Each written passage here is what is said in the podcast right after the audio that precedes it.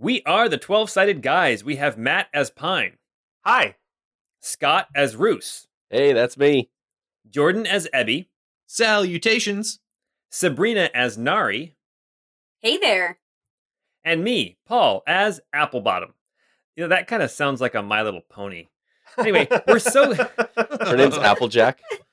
It is? By the way. Oh, gosh. You know that? Okay. Uh, I have a daughter that is in love with My Little Pony.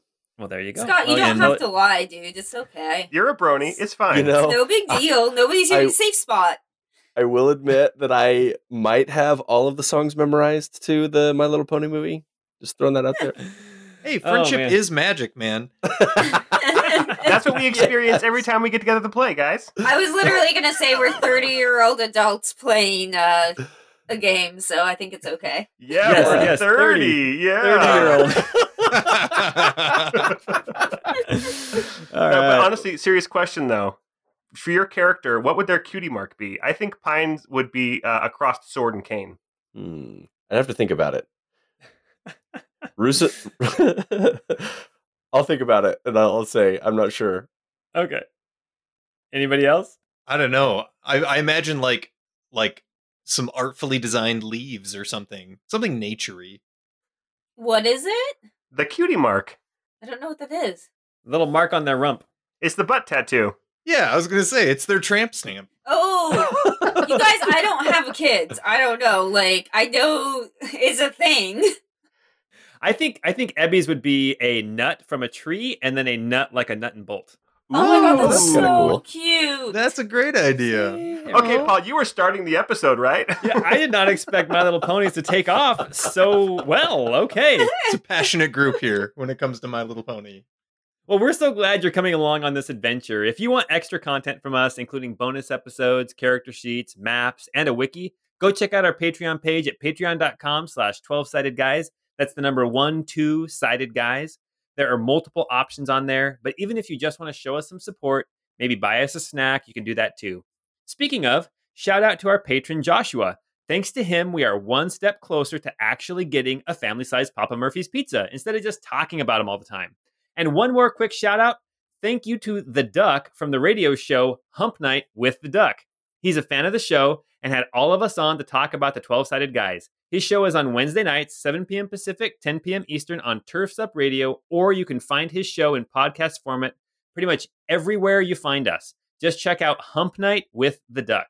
And if you've ever caught a frog and named it Glenn, then this podcast is for you. It's the Crystal Codex, episode fourteen.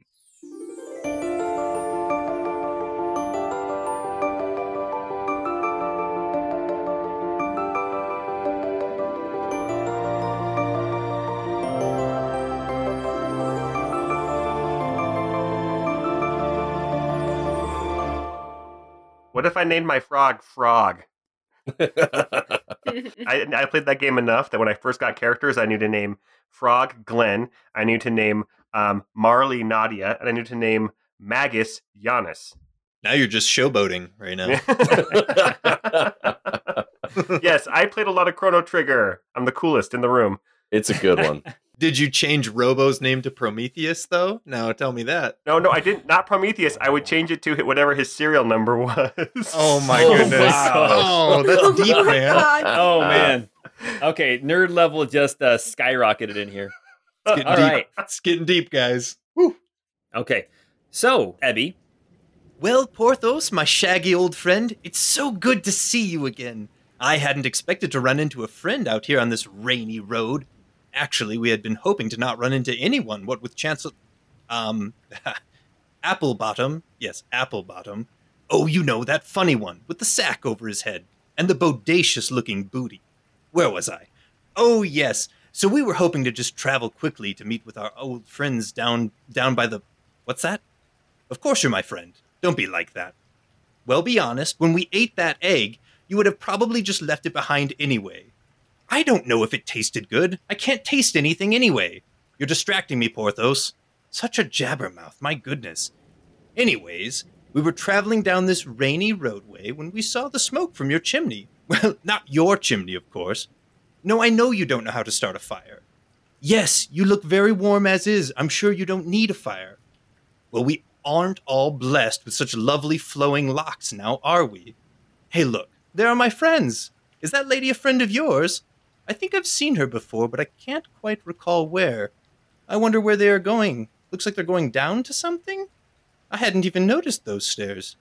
Do you know what's down the... What's that? Oh, that's just Crumbles. Crumbles! No, that's its name. There's no such animal as a crumble. Silly Porthos. Crumbles is an ailaton. I know they aren't very common, but they are pretty. No, I don't think Crumbles is into you. Not that you aren't beautiful, I just don't see it as a good fit. At least, well, I may be a robot, but I know that if you don't play it cool, then you'll never have a chance. Hey, where did my friends go?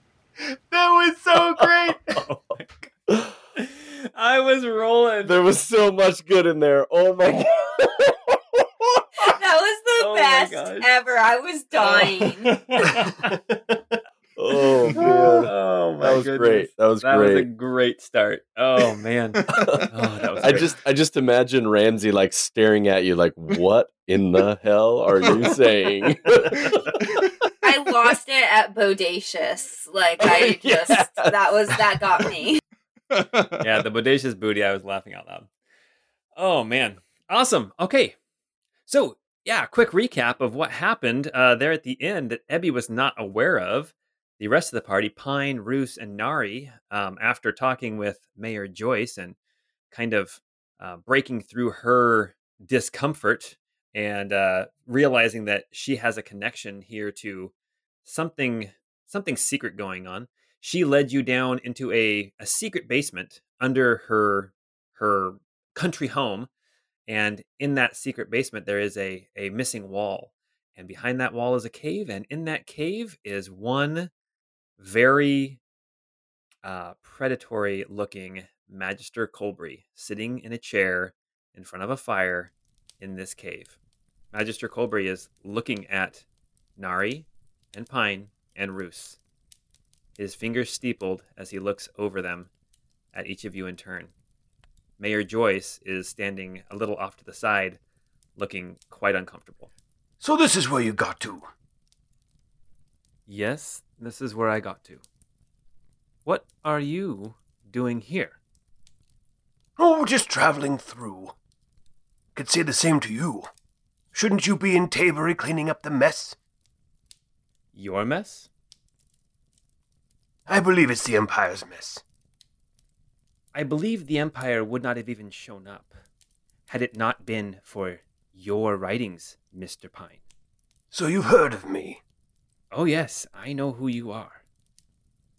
And then he reaches down next to him, and there's like a, a carpet bag on the ground next to him, and he opens it up, and he sticks his hand in there, and he starts rummaging around.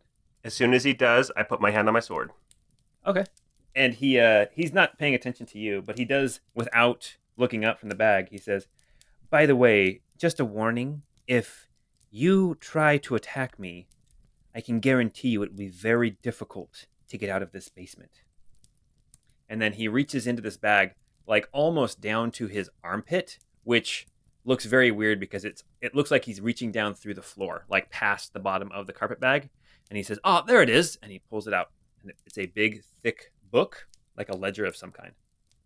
And he opens it up and he starts turning pages. Sorry, guys, I had to burp real bad. I had to burp myself. No worries. I thought we were just supposed to be impressed with his ability to read, and I was about to make that comment. So, okay. I can flip through pages.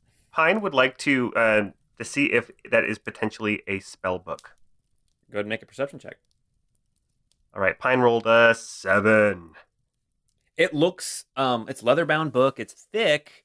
It looks like it's... Um, As he kind of starts thumbing through, you can see that some of the back pages are empty. So it's either a journal. I mean, it could be a spell book, but you don't really understand how magic works. So you're not sure.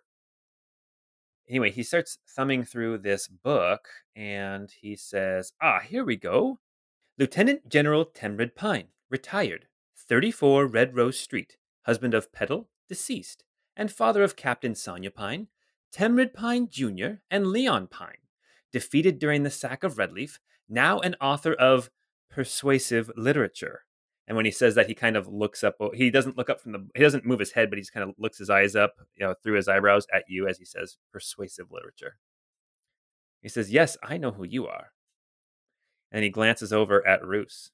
And he says, ah, you. Okay, he starts turning the pages. Yes, Roose Lorimer, hunter of the Howling Talon, born and raised in Tabury. Father deceased, sister Kira left Tabury years before you, leaving your widowed mother living in the muds alone, uh, recently back in town seeking the heir of the former kingdom of Everlyn, believed to be in the area. A fool's errand, most likely. Well, you missed out a couple of things on my biography, but it's pretty close. What things did I miss? Well, if you don't know him, I don't think I want to tell you. He's a tricky one. And you, the big one. You're new. But I've gathered your name is Nari. You're from the Glass Mountains, uh, Copperbeard or Stormfist by the look of you. And you've got a friend, possibly lover, who goes by Ember, and she works out of the Keggery. Anything wrong with that? Ooh, nice, nice burn book there, bud. Is that from Mean Girls? Wait, Ember's your lover? I mean, casually on occasion, but... We're not, we're not, we're close. You, I mean, if you want to hang out with her, you're, you're fine. Don't worry about that, bud. No, no, that's, that's not, uh, no, I was just, uh, just curious. He pulls out a quill and he crosses out possibly and just circles lover. We got a walking yellow pages over here. Then he looks around and he says, but, but one is missing. Where's the, where's the missing one? Where's the, uh, Where's the p- peculiar one? I saw you at the Gallows Square in Tabury. I saw what the four of you did. Cut scene to Ebby just standing outside in the rain again, looking at the sky. Porthos nuzzling up to you and trying to put the moves onto Crumbles. Cut back. Cut back. Roos would like to telepathically communicate with Gigi for just a quick sec. Not, not very long, just to say basically... Let me know if anything happens up there, especially if Applebottom tries to escape. And this telepathically, not vocally. Right, right. Okay. You get an affirmative response.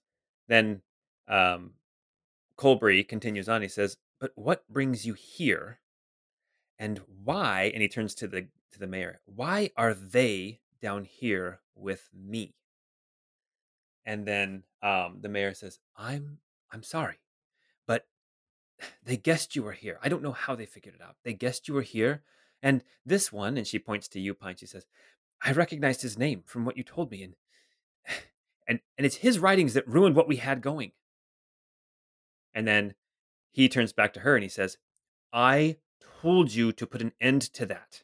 I don't know why you didn't put an end to that when I told you. You, we had a good thing going, and now it's over. Tell me, what was your good thing? Yeah, let's let's talk more about that. The mayor kind of uh, looks over to the side sheepishly. She says, well, the Magister here let me run the city, and that was that was good. It was how it was before the Empire came. And in exchange, he would have free run of the city, free run of the castle, and and We wouldn't, he wouldn't bother us for anything. He would keep the Empire out of our business as much as possible. Basically, he gave me autonomy to, to run the city, and I gave him his privacy to do the things that he needed to do. What sort of things? I think it was writing about people in his book. Totally perving on the entire citizenry of Tabury. Oh. Why don't you make a persuasion check? I've got a nat one on my persuasion, so... Oh, golly. Um, Which makes it a zero, too, so it's not not great. That's right. That is the lowest roll I have ever seen in any of D and D. No offense. So what he says, what, what he says, and he says, I was, I was looking for something. My search has been fruitless, and now it's hampered, and so I move on. I'm going to pull it a different thread. Magister Colbury, that little book of yours doesn't happen to have any information on the heir, does it? The heir? You mean the heir of Everlyn that everyone's been talking about? Yeah, that one. I have a little bit about the heir. Do you... What do you know about the heir? Well, I'll be frank. My... My... employer, you might know him, Teagish, he told me to go searching as, as best I could to identify if the rumors are true or not, and if they're true, for me to find this heir and bring him back. What do you know of the rumors? Do you know anything of the rumors? He's almost laughing at how, I guess, almost, you get the impression he thinks that you're just silly.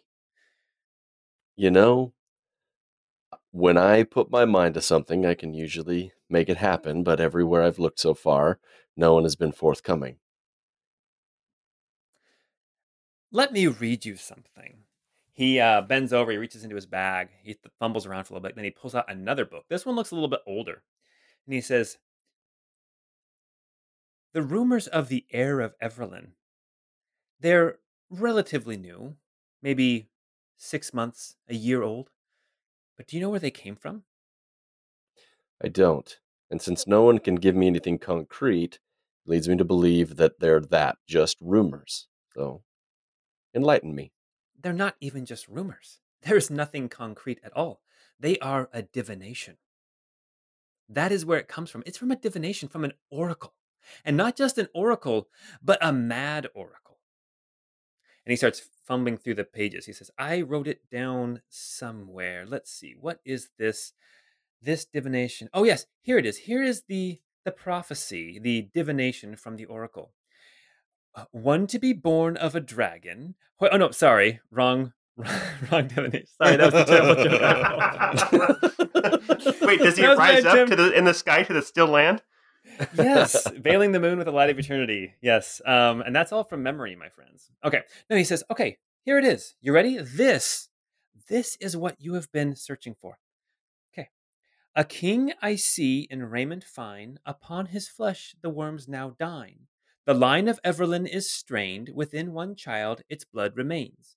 Atop the trees a shadow lies, the mountain Tabor blocks the skies. The heir in ignorance who plays amongst fallen leaves and shortened days. That is the rumor. When was the rumor given? For this oracle, when did he when did he say that? Uh, I think between six and eight months ago. Not long at all. And yet so cryptic that it seems almost ridiculous to put any weight behind it. I mean, clearly you put some weight behind it. You you wrote it down and you kept it. He uh he reaches into his bag, he pulls out another book and puts it down, he pulls out another book and puts it down, he says, I keep track of everything. That's a hobby. All right. He says, I I love paper. I love the power of paper. And he reaches into a book and he pulls out and says, I have secrets here. And he puts another one down and he pulls another one out and he says, I have magic here. And he puts another one down and he pulls another one out and he says, I have names and places. I love the power that comes from paper. So of course I wrote it down. Because who knows when I'd need it again. Right now, apparently. Well, there you go. That's your search for the heir. Hmm. I'd hate for this to be a dead end here. I'll continue to pull threads where I find them, but I do appreciate you being forthright with me. You're welcome. But I don't think you've ever you've ever said if you feel there is really an heir. You have you've used your words very carefully to imply there wasn't and that there's no merit to the rumors. But what do you feel? I'd like to know. You know, I I have no doubt that there is a living heir. I feel that the The prophecy, the divination was fairly clear that there is an heir. But, I mean, abiding in the shadow of Mount Tabor, playing with fallen leaves or whatever it says, the, the rest of the divination is just far too oblique for me to put any weight behind. Well, if you're not after the air, what are you after? What are you doing holed up in this basement? Well, I'm after my own things. But I'm held up in this basement because I am gathering my things to, like I said, pull a different thread. I'm moving on. So you're leaving the Empire behind? I, I don't think it's possible to leave the Empire behind. No, what I mean is you're deserting. I will no longer be Magister Colbury, if that's what you're asking. I mean, to be fair, I never really was Magister Colbury. Uh, I'd like to... Th- that could go a couple of ways. Can I do an insight check on that? I was just about to say the same thing. Why don't you both make an insight check, but then you can't talk about it. Ooh, I got a nat twenty. I got a nat one. Damn, these dice tonight. It's going to be one of those nights, man. Oh, but gosh. Mine was an eight, so... Well, okay. So, um, Roos, you're having a hard time getting a read on this guy because he's... He's um he's throwing a lot of stuff out at you, and uh you know you're not really good with talking to people or fooling people or people, right? Yes. um, Pine, you're fairly certain what he means is that um he took the place of Magister Colbury somehow, some way. Um, that that there was a Magister Colbury, and this is not Magister Colbury. Got it. He okay. has been acting as Magister Colbury. So what happened to the real Magister Colbury? The the real Colbury is... He's long gone. Probably all that's left of him now is bones. Everybody can make a perception check. Is he over there? I'll I'll nod over to the graves. Oh, never mind. Yeah, you know what? You know what? Actually, you do. You see his eyes just kind of tick over to uh towards those graves behind you. Those little mounds. Um, I'll say I'll turn to the to the mayor and say, "Did you have a part in the death of the real Colbury?" She puts her hands up. She says, "No, by the time I learned anything, it was already done. I was just trying to make the best of a bad situation." She says, I, I feel that, I feel like I shouldn't be here. This, you're talking about things I don't, I don't want to know about. You're a part of this. You, you made a deal with this man. Now, now I understand you did it to retain power. And he did it to keep the Empire out of his business. But that's not for the people of Tabury. Colbury, you talked about the power of paper. I too am one who understands the power that comes with paper. And instead of using it to further my own ends, I have used it to try to liberate a people enslaved. While I understand, this is now Colbury speaking again, while I understand that you were doing what you thought was right, and best, that's fine. That's great. Good for you. What I am doing is, well, has the potential to be so much greater. And then Mayor Joyce, actually, she's she, when you you ruff, she ruffled at what you had to say. She says, "And I had the best interest of the citizens of Tabury in mind when I made this deal." Tell that to the people when you pave the muds. The muds? Mmm. Mm. Universal health care. Yeah. If you had the best interest of the people of Tabury at mu- in mind, you'd be there right now helping them clean up. But you're hiding out here. For eight years, I kept the people of Tabury safe. I left with my husband to enjoy some time away, and everything fell apart.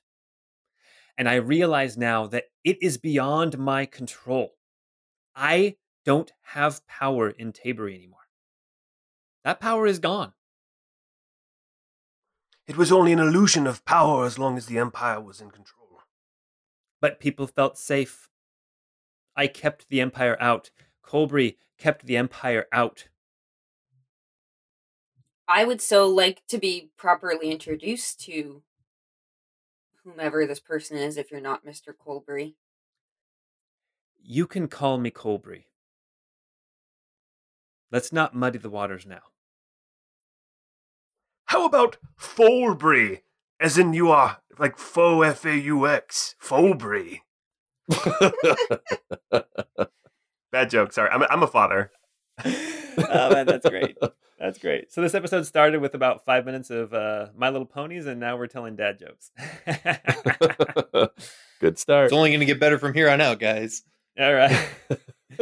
He says, just call me Colbury. All right, Colbury. As a token of goodwill, I appreciate you sharing that that divination with me. What are you after? I'm willing to offer any help if it's something that I'm able to do, or information or leads that I might be able to give you. You already asked him, and he had a really bad persuasion check, or was it Nari who did that? Yeah. Um, and he just says, I, what I'm looking for, or what I was looking for, was something very important. And maybe I'll be able to get back to it another time. But right now, right now I need to find, I need to, I need to go a different direction. Was it a multicolored disc? He stops. You can see that he like starts calculating in his head. And he looks up at you and he says, what do you know about a multicolored disc? Only rumors. Hm. Now, if you're willing to tell me a little bit more about what you're after, I'd be willing to tell you a little bit more about what I know. Let's just say that I'm very interested in a multicolored disc. Would this disc happen to be a key of some sort? Do you have it?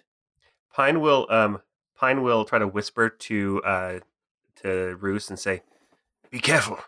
This one seems slipperier and more dangerous than even Applebottom.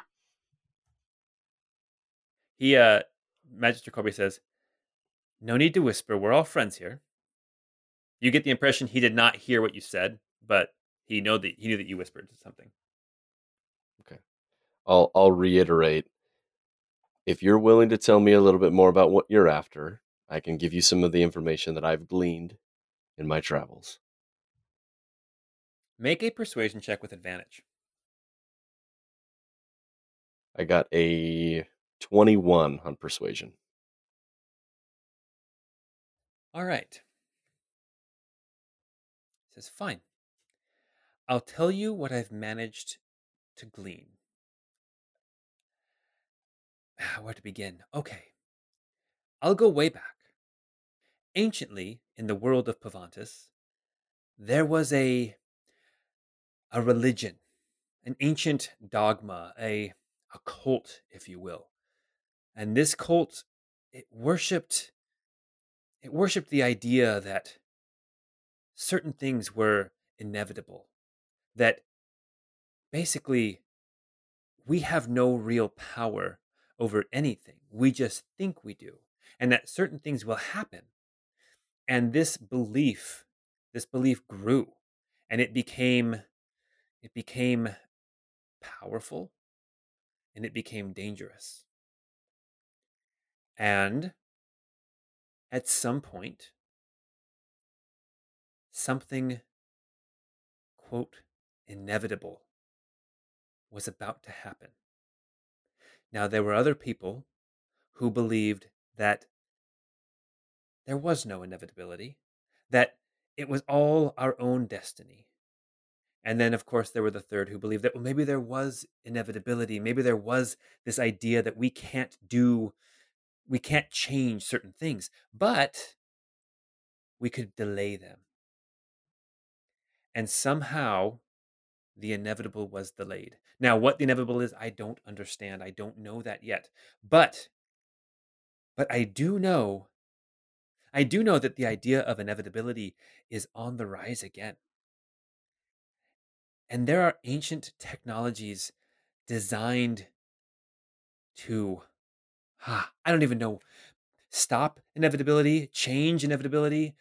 Maybe they have nothing to do with inevitability at all, but I, I think that whatever was stopped needs to stay stopped. Does that make sense? I think I understand what you're saying. I think that that crystal disc is a key to something very important. A key best left forgotten? I don't know that it can be forgotten. Hmm. Well, I appreciate I appreciate you telling me that. Now, I will tell you where I learned of this key. Up in the mountains, here in Tabury, there's an old shrine underneath. And underneath this shrine to Moshe is an ancient complex. And that's where I learned about this key. And where is the key? It's in good hands. So you know where it is. Be careful. As I said, you left a few things out of my biography. Well, now what do we do? He's he pulls out his book and he writes, Roos is a dodgy little jerk. He writes, I was supposed to be the cagey one. I'm telling you, it's a burn book. I love it. I love it. Oh, man. I'll say, Roos will say, now we only stopped here because we wanted to get out of the rain for the night. I'd be happy to continue our conversation, get a nice, nice warm bed for the evening, and hit the road again tomorrow. No, no, we need to, we need to solve this problem of the crystal disc now. What do you mean to do with it? It is not mine to do anything with it. I actually have no interest in, in the crystal disc, but a new friend of mine does, and I respect his wishes with it. He looks around the room, and he looks at you, Pine. He says, is it you? Pine just uh, shrugs us. Mm, could be. Why don't you make a deception check? Uh, that was a seven as well. So he, I mean, I think he gets the impression that um, it's not you. You're trying to help. Uh, obviously, you're trying to help hide who the person is. He looks over at Nari and he shakes his head and he says, "Is it? Is it the fourth one, the missing one?" What do you want with this? I want to keep it safe. I want whatever was done eons ago to stay the way it is. Because I think from what I've gathered, that is what's best for Pavantis. You throw out this term inevitability as if what happens will be bad. What if what's inevitable is a good change for the world? What if you're putting off something that could help thousands upon thousands of people to live a better life? The status quo probably seems really nice when you're on top. I have to believe that what I have read and gleaned from countless tomes and scraps of paper and manuscripts, you can tell he's getting a little bit heated. I have to believe that those Those people who fought and bled and died to stop whatever was going to happen did it for a good and valiant reason. So did the Empire. The Empire crushes nations for good and valiant reasons. How is how is that any different? I am not Empire. I don't like their methods. I don't like Fallen Heaven's methods either. I don't like using people as collateral damage. And yes, the Empire, the Empire might come in and, and bomb a city to pieces and put people to the sword until, until they surrender. But Fallen Heaven, Fallen Heaven might blow up a building. And people work in that building. People, normal people, collateral damage. I don't think that way. And I think that the people eons ago who stopped the inevitable, I believe that they felt the same way. Could I be wrong? Yes. Well, if you're not working with Fallen Heaven and you're not really working with the Empire, who are you with? Are are you telling us you're coordinating this all by yourself? I have acquaintances that I've worked with in the past, yes, but obviously they would like to re- remain anonymous as well. This this cult of inevitability is growing, and it is not safe to oppose them, especially if you are aware that they exist. Hypothetically, if I had someone that belonged to that cult in my care, what would you do with them? I guess it would depend on who it was. Obviously, information is very important. I would hope to gather as much as I could from them. So this, this cult of inevitability, it how organized is it? I don't know. So you're deciding the fate of the world, and you don't even have a good structure of decision making set up? He's he is getting a little bit more angry, and you see the mayor actually, she kind of starts backing away towards the exit, and until finally she just she just throws up her hands and she says, um, "This is this is beyond me, Colbury. This is you. This is you." And then she she heads out. Actually, Pine wants to get in her way and say, "No, no, you are allied with this man. You're one of the reasons that he has any information from Tabury. You made the deal with him." I stand in her way. You, you, do you touch her? Um, Nari will kind of like unsheath her axe and just hold it loosely. She, um, she, at first she's going to slide past Pine, and then she sees your axe, Nari, and her face goes white.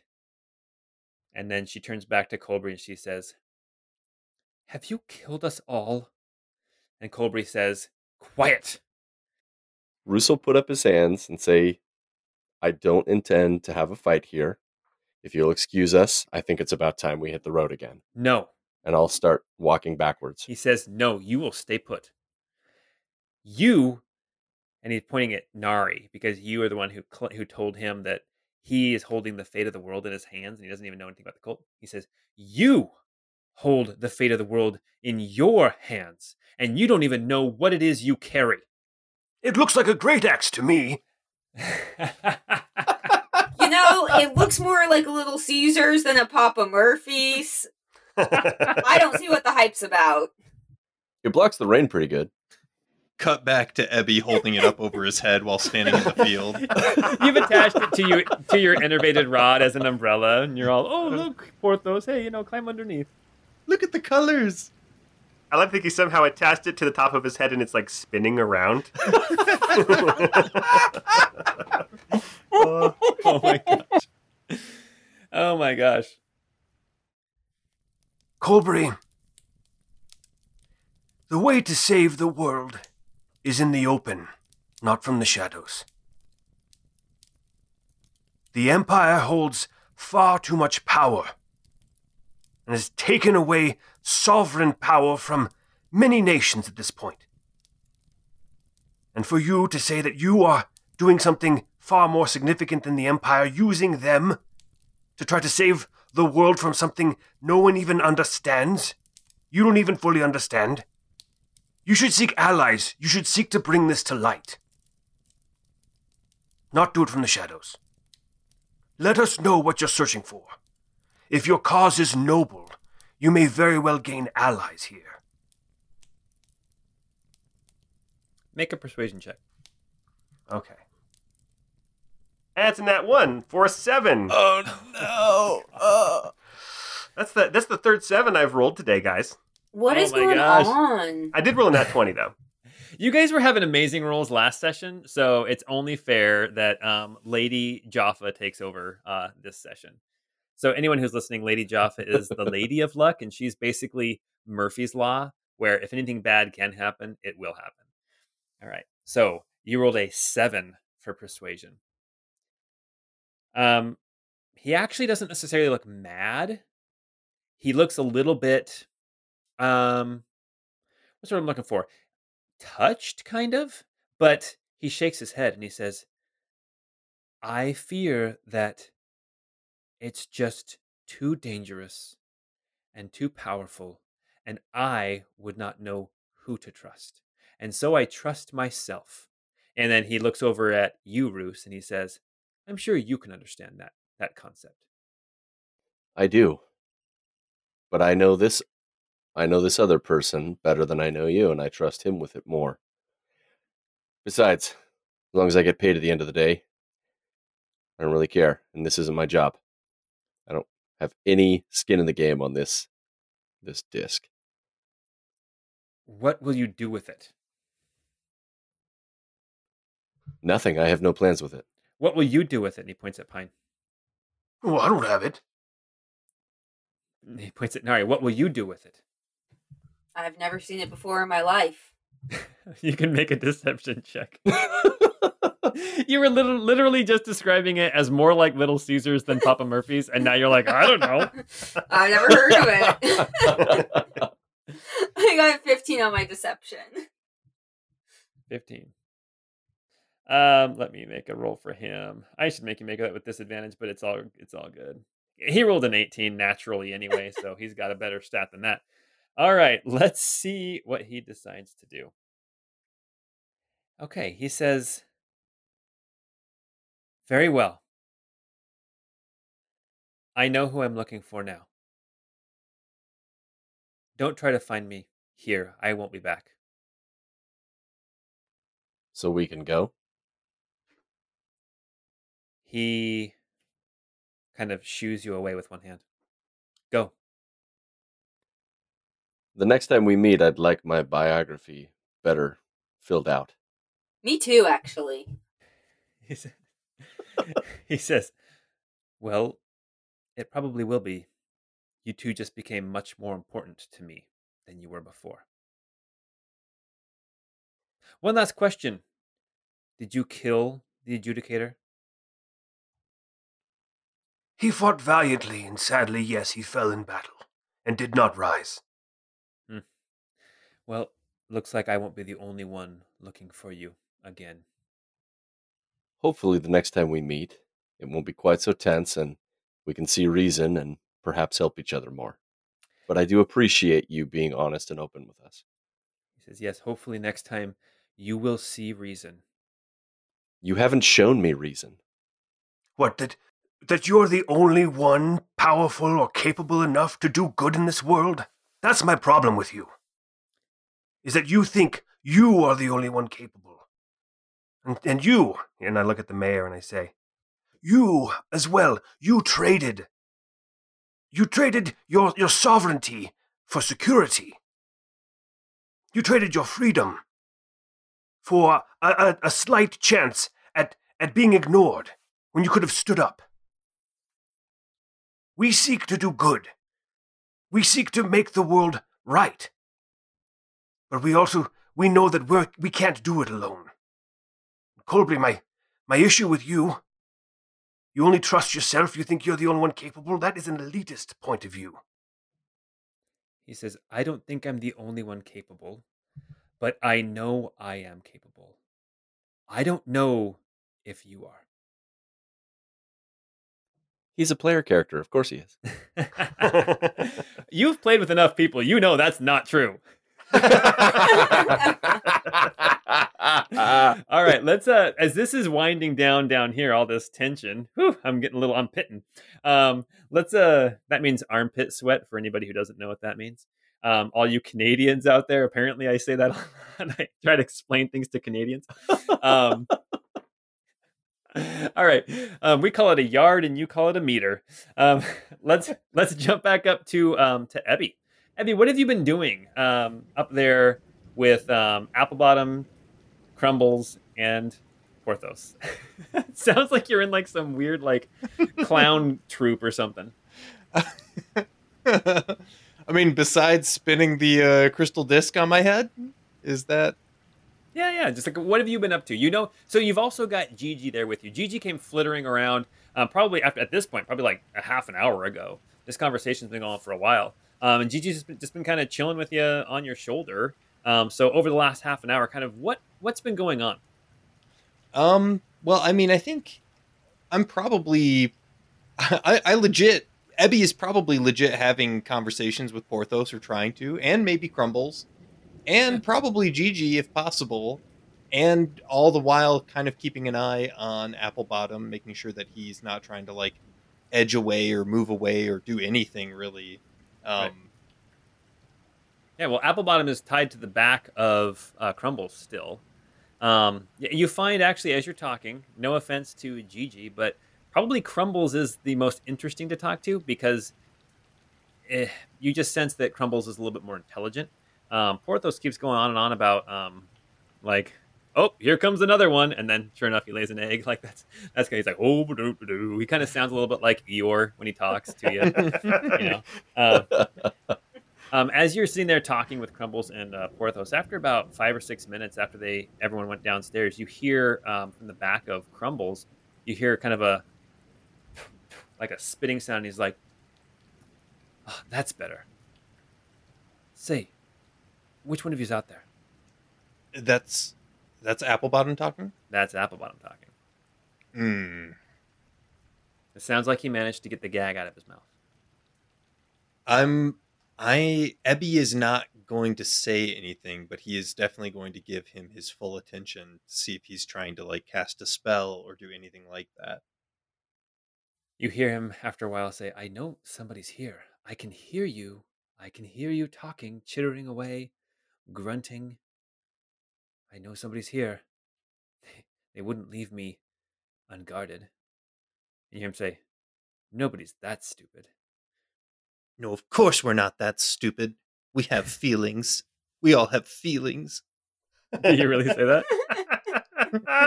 I can feel the rain. I can feel the fluff. I can feel all this. I'm a real boy. So do, do you acknowledge him, though? Or you still stay quiet? Uh, sure. I'll acknowledge him. Okay. He says, ah, it's you, the the deacon, the deacon. Uh, water, please, if you wouldn't mind. I'm, I know there's water all around me, but I'm, I can't get any in my mouth. If you wouldn't mind, just giving me a drink. Um, no. You can wait a few minutes, and when the others come back, we will handle providing you with drink. What? What's your plan for me? I know you say you're giving me to Fallen Heaven, but they're just going to kill me.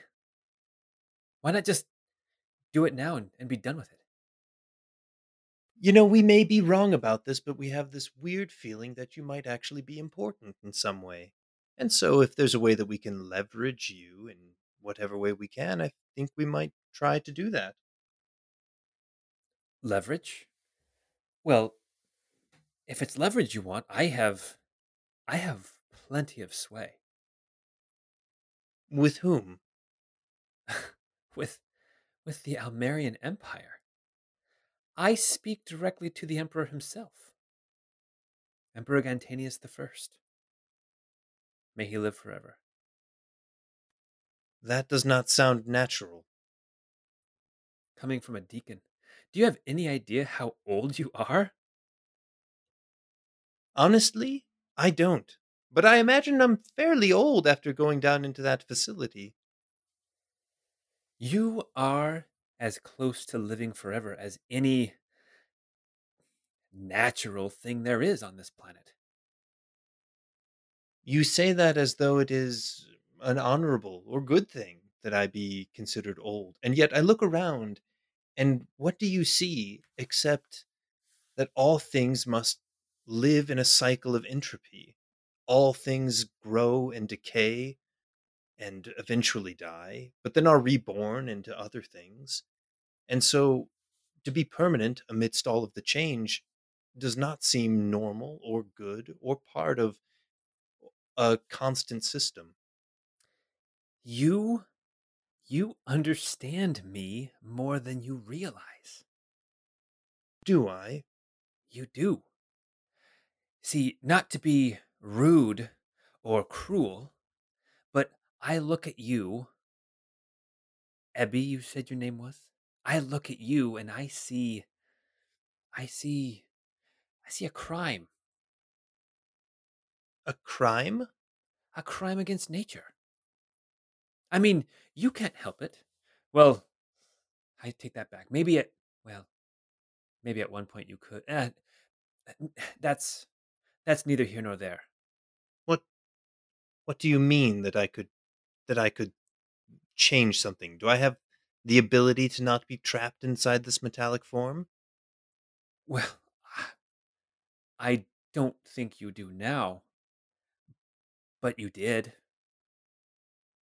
You did have that choice. How long ago? Long and longer. You understand that things should not be stuck in a certain way, right? There are natural orders of things. And to stop the natural order is an abomination. You see that, right? As strange as this may sound, yes, I do agree with you on that front. And when you speak of inevitability, uh, whatever that is to mean, I, I see inevitability all around me in the natural world. Yes, but what if, what if there is an inevitable that you don't see, that you don't realize has, has been stopped?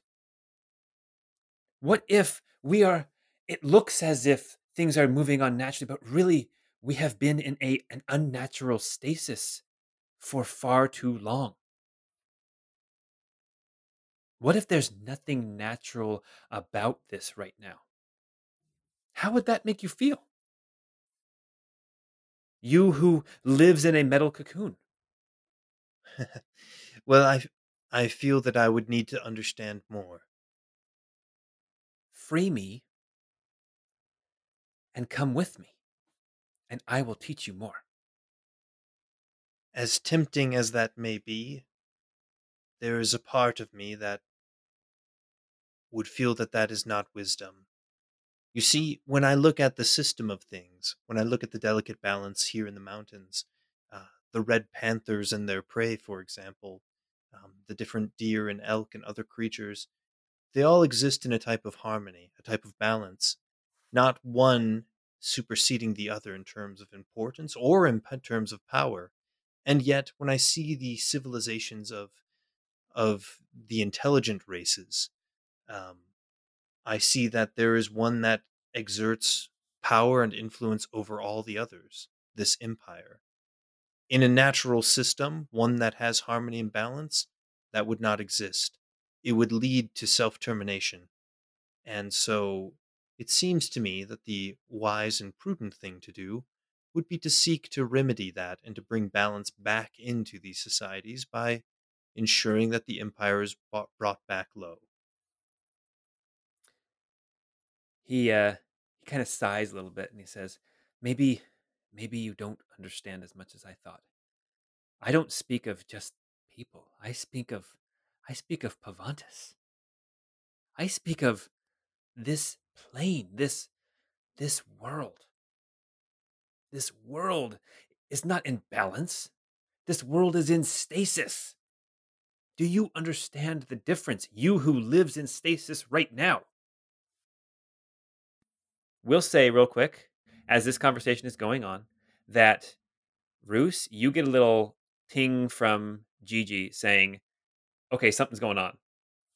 And this is right about the time that you're finishing up down there with Colbury. Okay. All right, sorry, Ebby, go ahead.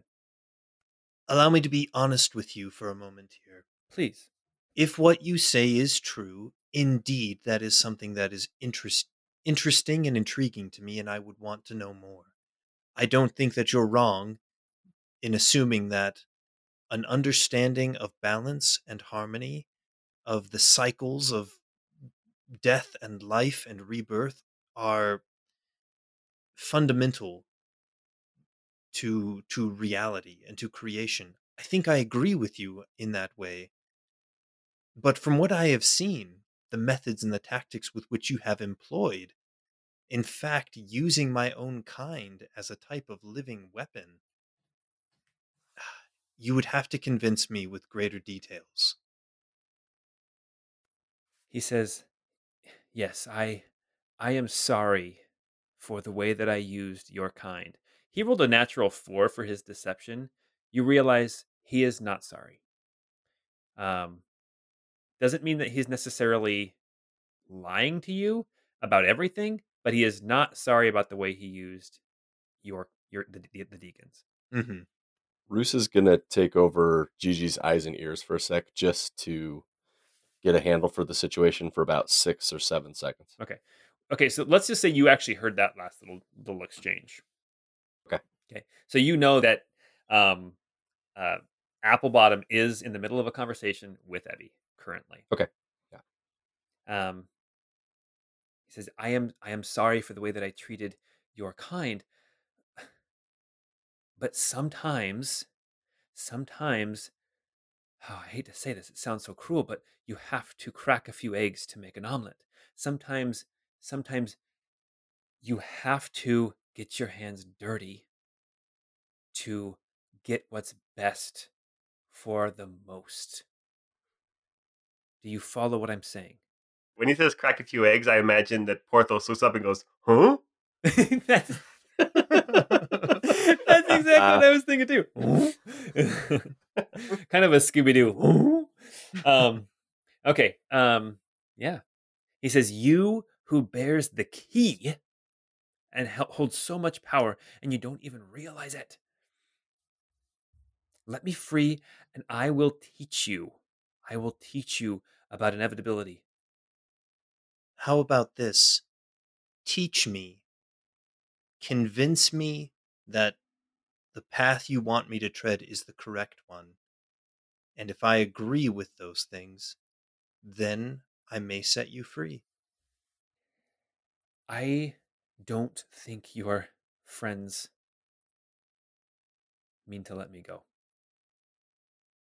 This is this is your chance. When they're back, my fate is sealed. Frankly, I don't intend to let you go unless the case that you can make is compelling enough for me to go against my better judgment. You you speak of this key and of the power that it holds. You talk of inevitability, you talk of the systems of things. You say that our world is stuck in some form of stasis. And that may be the case. And yet, the world that I see here still exists in a sort of stable system, with the exception of the political strife that I see. This crystal disc, what powers it may hold, seems to be attributed to a people long since gone, which may have no bearing on the world as we see it today. The only manipulation and usurpation of the natural order that I have witnessed in my short time of being awake has been at the hands of the Empire. You hear him say under his breath, actually make a make a perception check. Perception. Ebby rolled a twenty-two. Oh my gosh. You hear him say, whisper under his breath. Um, he says, you are one to talk. And then he turns back to you and he says, I gave you a chance, Ebby. I gave you a chance. Let me recite something to you.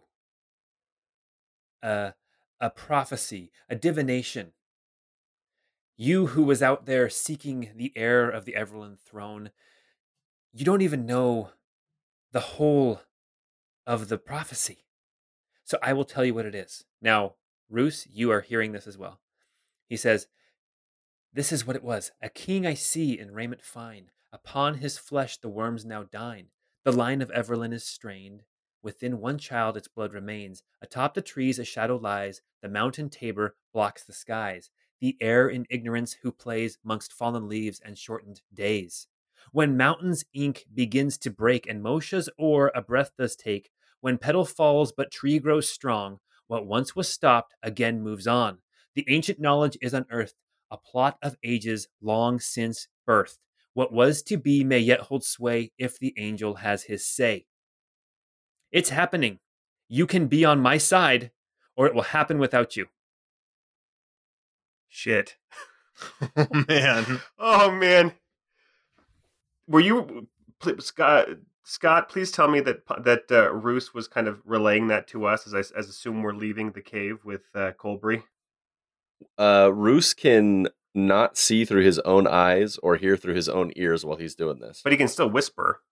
But yes, I, I can talk. Yeah. So once we get to what's happening over there where my body is, then we'll we'll see what happens. Shoot. That's amazing, Paul. Yeah. Wow. That was really good. Well, we're not done. I mean, there's still... So, Ebby, you have a response to make, or you can stop talking. It's up to you. Because right now, your partners are coming out of the basement. And Colbury is not following. But you can feel his eyes on your back as you walk out. Um, I my quick thing is I want to lean in closer to Applebottom. And I want to... to ask him, what is the plot that the angel has in store? Free me and I will tell you. I will show you. You can help me. But just you. The others, they wouldn't understand. But isn't the angel the deity of the empire? Do you actively go against him? TikTok. Make your choice. That may have been an anachronism. I don't know if they have clocks in this world or not, but still, that's what he says. I, I was thinking TikTok, make a lip syncing video. Yeah, I was. I was like, wait, what? And I was thinking TikTok, Mister What's the name of the movie? Um, with Keanu Reeves, Mister Wick. Yeah, TikTok, Mister Wick. Okay. Such a good movie. Um, Ebby. Ebby is just going to stand back. He's not going to let uh, Chancellor Ramsey go at this point. But, okay. I mean, that certainly raised a lot of questions. Okay. All right. The rest of you uh, come out of the cave into the basement and up the ladder, followed by a sort of a... Um, pale-skinned um, Mayor Joyce. She looks shaken, very uncomfortable. Um, and uh, as soon as you guys climb the ladder and are out back in the pouring rain, she turns to the three of you and she says, I would appreciate it if you would leave the premises uh, as soon as possible. In fact, let me help you on your way. If you want, you can take my boat. But please, leave and take whatever pernicious, terrible, calamitous things that follow you and be gone. We'll be on our way, Joyce, but pave the damn roads. I love it. Ugh. Mic drop. Boom. she just she turns around and she walks into the uh, into the kitchen. Now, just so you guys are aware. And this, I'll say this as we're walking up to Ebby. Uh, I'll say Ebby and Ramsey, pardon, Ebby and Applebottom have had a bit of a conversation, and Ebby was also given the the divination. Uh, but apparently, apparently, Magister Colbury did left out the final verse. What is it? The final verse? Do you remember? I I don't have it memorized, but we can have Applebottom read it down for us. Yeah. Um, Paul, quick question yes, for you. Yes, yes. Would it be possible for you to send that to us? Oh, just of so course. We have that? Of course. Do you want me to read it one more time for you guys real quick? Yeah. Yes, yes please. please. You you got the first half, right? Kind of? Yeah. Yeah. Yes. Okay. So the second half is, when mountains' ink begins to break, and Moshe's oar a breath does take. When petal falls, but tree grows strong, what once was stopped again moves on. The ancient knowledge is unearthed, a plot of ages long since birthed.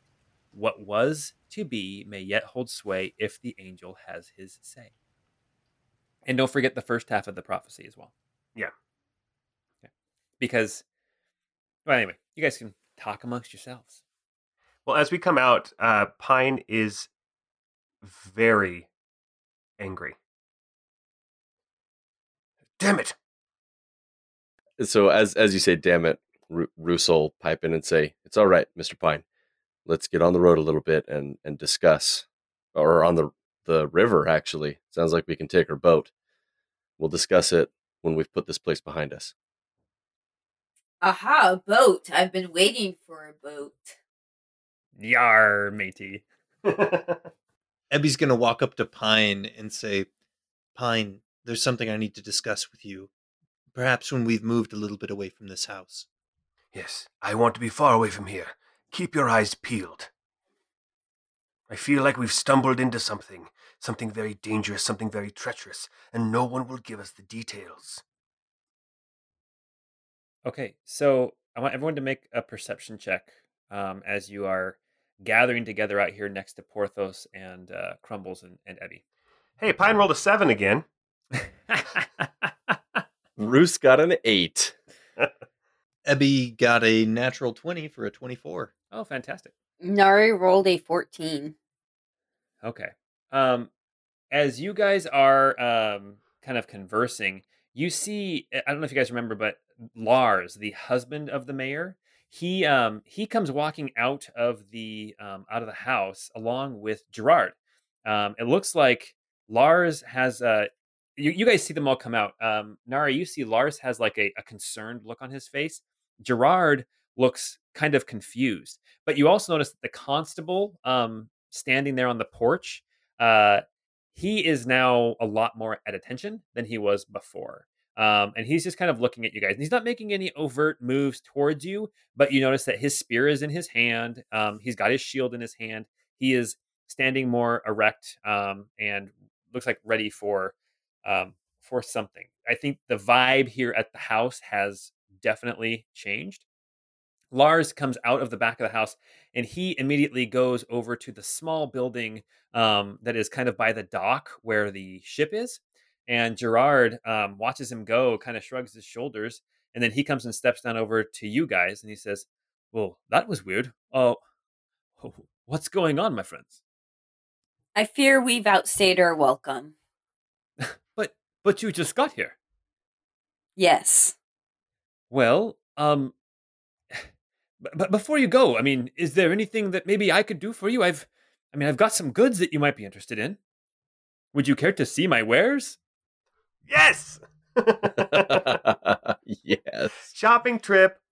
Yes, exactly. Well, he goes over to Porthos and he's just pulling down some of the some of the packs and stuff. And he says, I remembered last time what you were really interested in was, um, you know, obviously things to keep you alive. I have a few more of those if you're interested.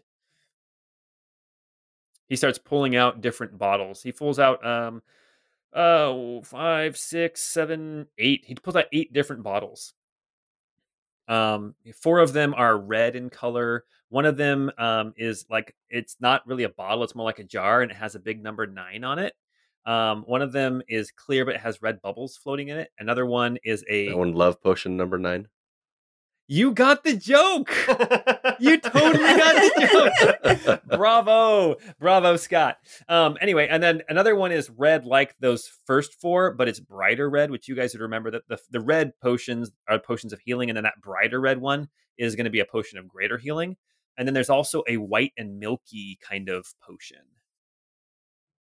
Gerard, what do you have here? What are these, uh, what are these potions? Well, I've got four of these. These healing potions, I've I've got uh, one of these ones that it, it's better. It it just it's more potent. Um, and I've got um, this one here. Uh, it's a, a potion of heroism.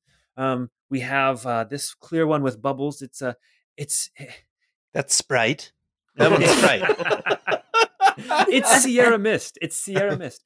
Oh. Um, it's uh, this is an elixir elixir of health. It's it will it'll uh, cure you of disease and. And any poisons, you know, uh, not so much around here, but I mean, you know, where there are poisonous insects or or snakes, that kind of thing, or or, or even sometimes, you know, magical, um, you know, poisons. This will this will take care of it. And this one here, my friend, this one, uh, this one will uh, uh, make someone fall in love with you, or make whoever drinks it will fall in love with the next person that they see.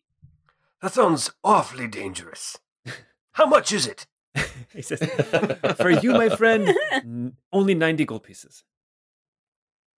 Ah, I almost you, want to uh, buy it just to keep it off the market. That sounds awful. I thought you were going to use it for Ember. Oh, no, no. You're being a hero. I'll take this so that other people don't have it. I'll I'll be the martyr. We talked about consent. that's yeah, that's why yeah. It's a it's a that's a troubling potion. Um It's in the Dungeon Master's Guide. I know. So how much for your health potions that you've got there? So the big one, the, the more potent one, it's one hundred fifty gold pieces. And then these other ones, these four uh, lesser ones, they're, they're fifty gold pieces apiece. I'll take one of your lesser ones. Okay. And the potion of heroism, how much is that? The potion of heroism is one hundred eighty gold pieces. I, for I have to recoup my losses. Uh, obviously, it takes expensive ingredients to make these potions. So I mean, otherwise, I would I would gladly give you more. But I mean, I've got to feed Porthos. As Porthos is sitting there chomping on grass. Yes, he looks like he's withering away. Magister Colbury down in the basement said he would pay for half of our, our prices today. He goes, Magister Colbury in the basement? What? What are you talking about? Magister Colbury's hiding in the basement. He's going to cover these expenses. He turns around. And he's like, why don't you make a... Okay, you're going to have to make a persuasion check, or a... Uh, yeah, persuasion check with disadvantage. Or not deception? I mean, sorry, sorry, deception. Thank you. Roos got a six on his deception check. He's not sure if you're joking, and after, you know, like a couple of seconds of looking at you, he kind of goes, Zaha!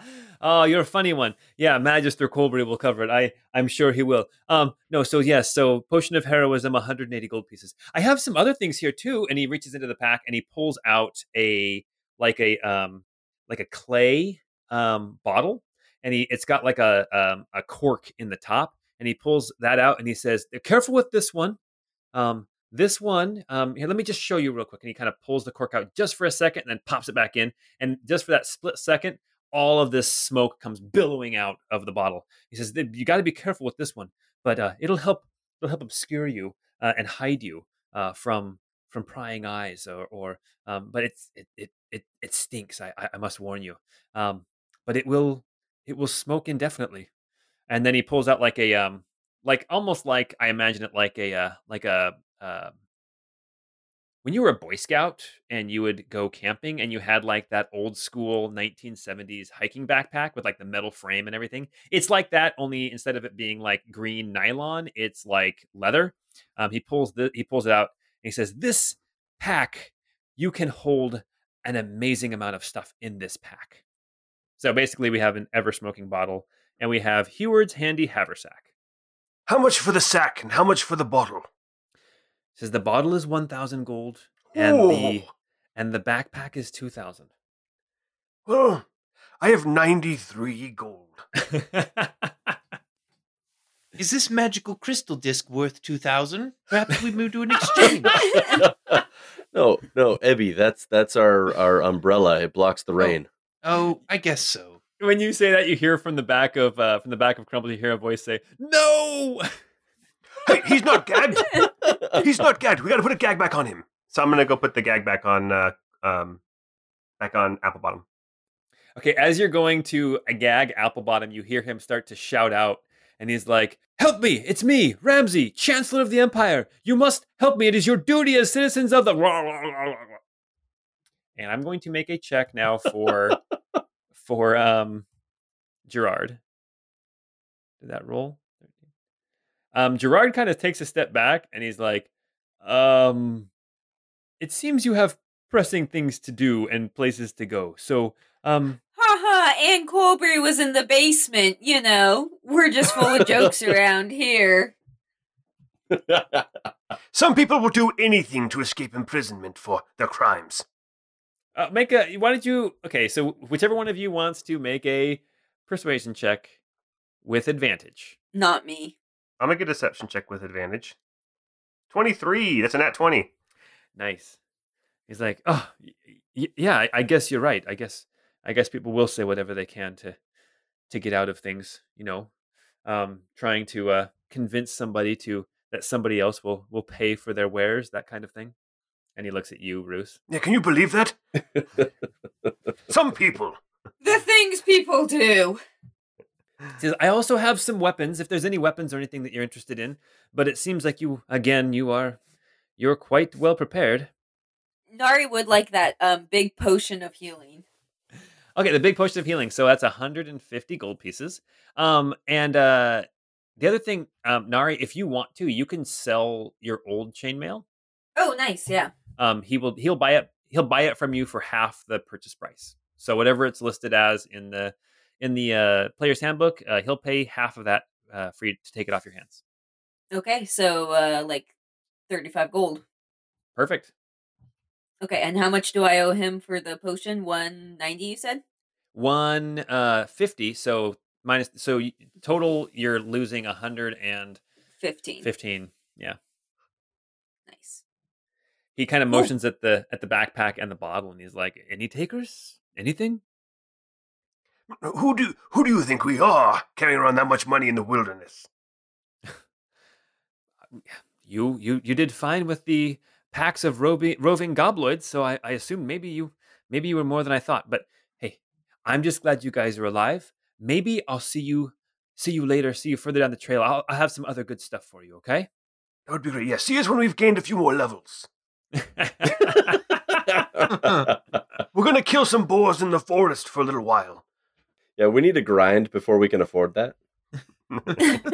Oh, man. I don't see nothing wrong with a little bump and grind. All right. Okay. As Gerard is finishing up, unless anybody else wants to buy anything else that he's got. I was gonna. I was thinking of buying a bow, like a long bow and some arrows for Pine, but that's not really that's not really his, his bag. So he's good. Pine's okay. Good. Daggers. I got daggers. Okay. Does does he have anything? Do you have anything that's more armor related? What kind of armor are you looking for? I mean, I don't have anything fancy with armor, but I mean, I do have. Basically, he has.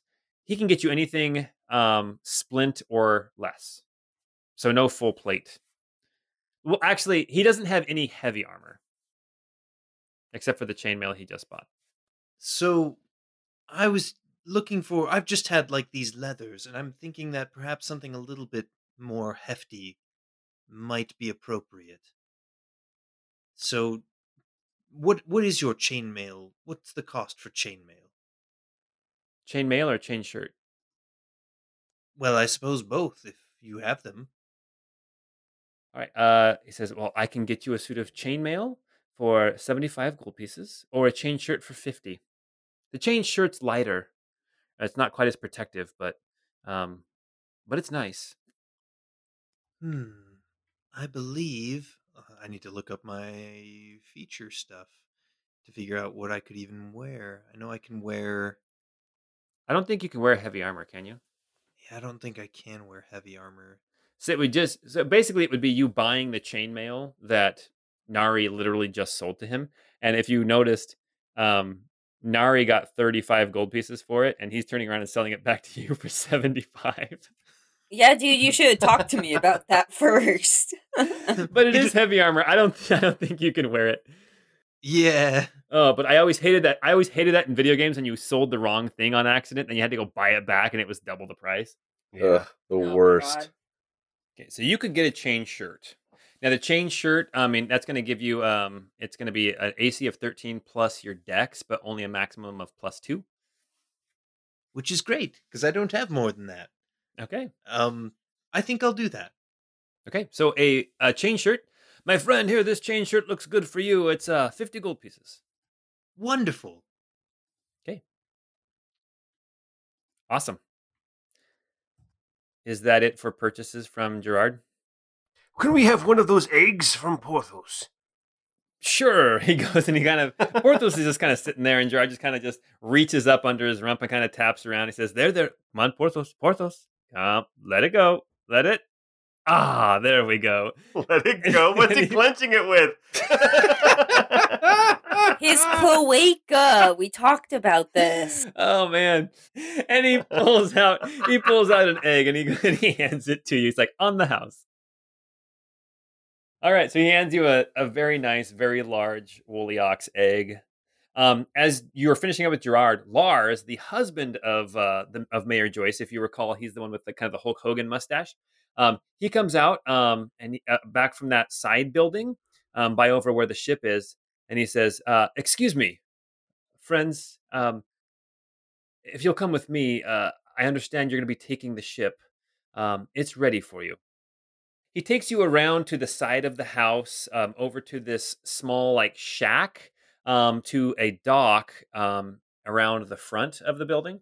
um, that leads out into the river, and there is a small sailing ship. I think last time we described it as around like eight feet wide and like um, uh, twenty feet uh, uh, long, and then um, it's got a single mast and a sail.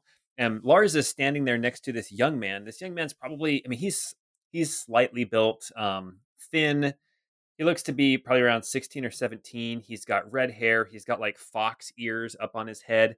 Um, he looks miserable out here in the rain. Um, but um, Lars says, "This is Braff. He will be navigating you down the river to where you need to go.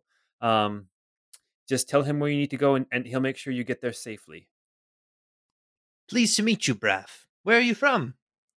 He says, "Oh, I'm from here in Tabury. Um, please, if you'll if you'll get on board, I, I understand that we're to be away uh, as soon as possible." Was this a fast travel situation? This is a get on the boat, and it's going to travel faster than walking on land. So if that's what you mean by fast travel, then yes. I'm actually not going to bring Crumbles on the boat. I'm going to have Crumbles go off into the woods and, and... be free. "Crumbles, I don't think there's room for you on the boat, but I'm, I get the feeling that should I need you, I'll be able to find you again." Are you going to throw rocks at him? Go away. I don't on, love you get anymore. Get out of here. You get. You get. Oh my gosh. I don't know. Love you anymore, Crumbles. And you go away. You got to white fang that thing. Oh my gosh. Oh, you guys are bringing back so many memories. Not necessarily good memories, just memories. All right. Uh, Crumbles nods in understanding um, and uh, um, kind of does that elk bugle thing, that kind of mysterious bugle, and then um, immediately starts um, not galloping, but like cantering south, just down along the riverbank. Um, yeah. And you guys load up on the ship. You tuck in this, um, obviously... I mean, I, I don't know, obviously. Did you leave Chancellor Ramsey on the back of Crumbles? Oh, no, no. I w- we would have gotten oh, Ramsey out. Okay. Okay, so first, before Crumbles goes galloping or goes cantering off, you manage to get Chancellor Ramsey in. You tuck him into the boat. You make sure his gag is in place. You you keep the hood over his head. Tuck him in. Um, everybody gets on the boat. Um, Braff uh, is kind of... Uh, he's he's slightly built, so he's kind of like hanging off the side, grabbing ropes and stuff, kind of a... Uh, he's barefoot out here in the rain. Um, he's got a jacket on a, and a hood pulled up over his ears and things, but it's, it's it's just miserable out here. This boat doesn't have any kind of a cabin, so it's all open to the air. Um, but you notice that the seats do have like cushions on them. Um, this is it looks like this is probably the mayor's personal, like, quote unquote ship. Her her uh, her conveyance from the city of Tabury up here to her vacation home. Um, and so you are now all on this little ship. Uh, Braff goes and unties the lines, pushes you guys off from the dock, starts messing with the rigging, and the the sail comes down, and you start to pull away from this house. As you do, um, Pine, you look over into the woods south of the house, and you can see uh, every once in a while that that faint, colorful figure of Crumbles um, jogging alongside the river, um, trying to keep you kind of in sight.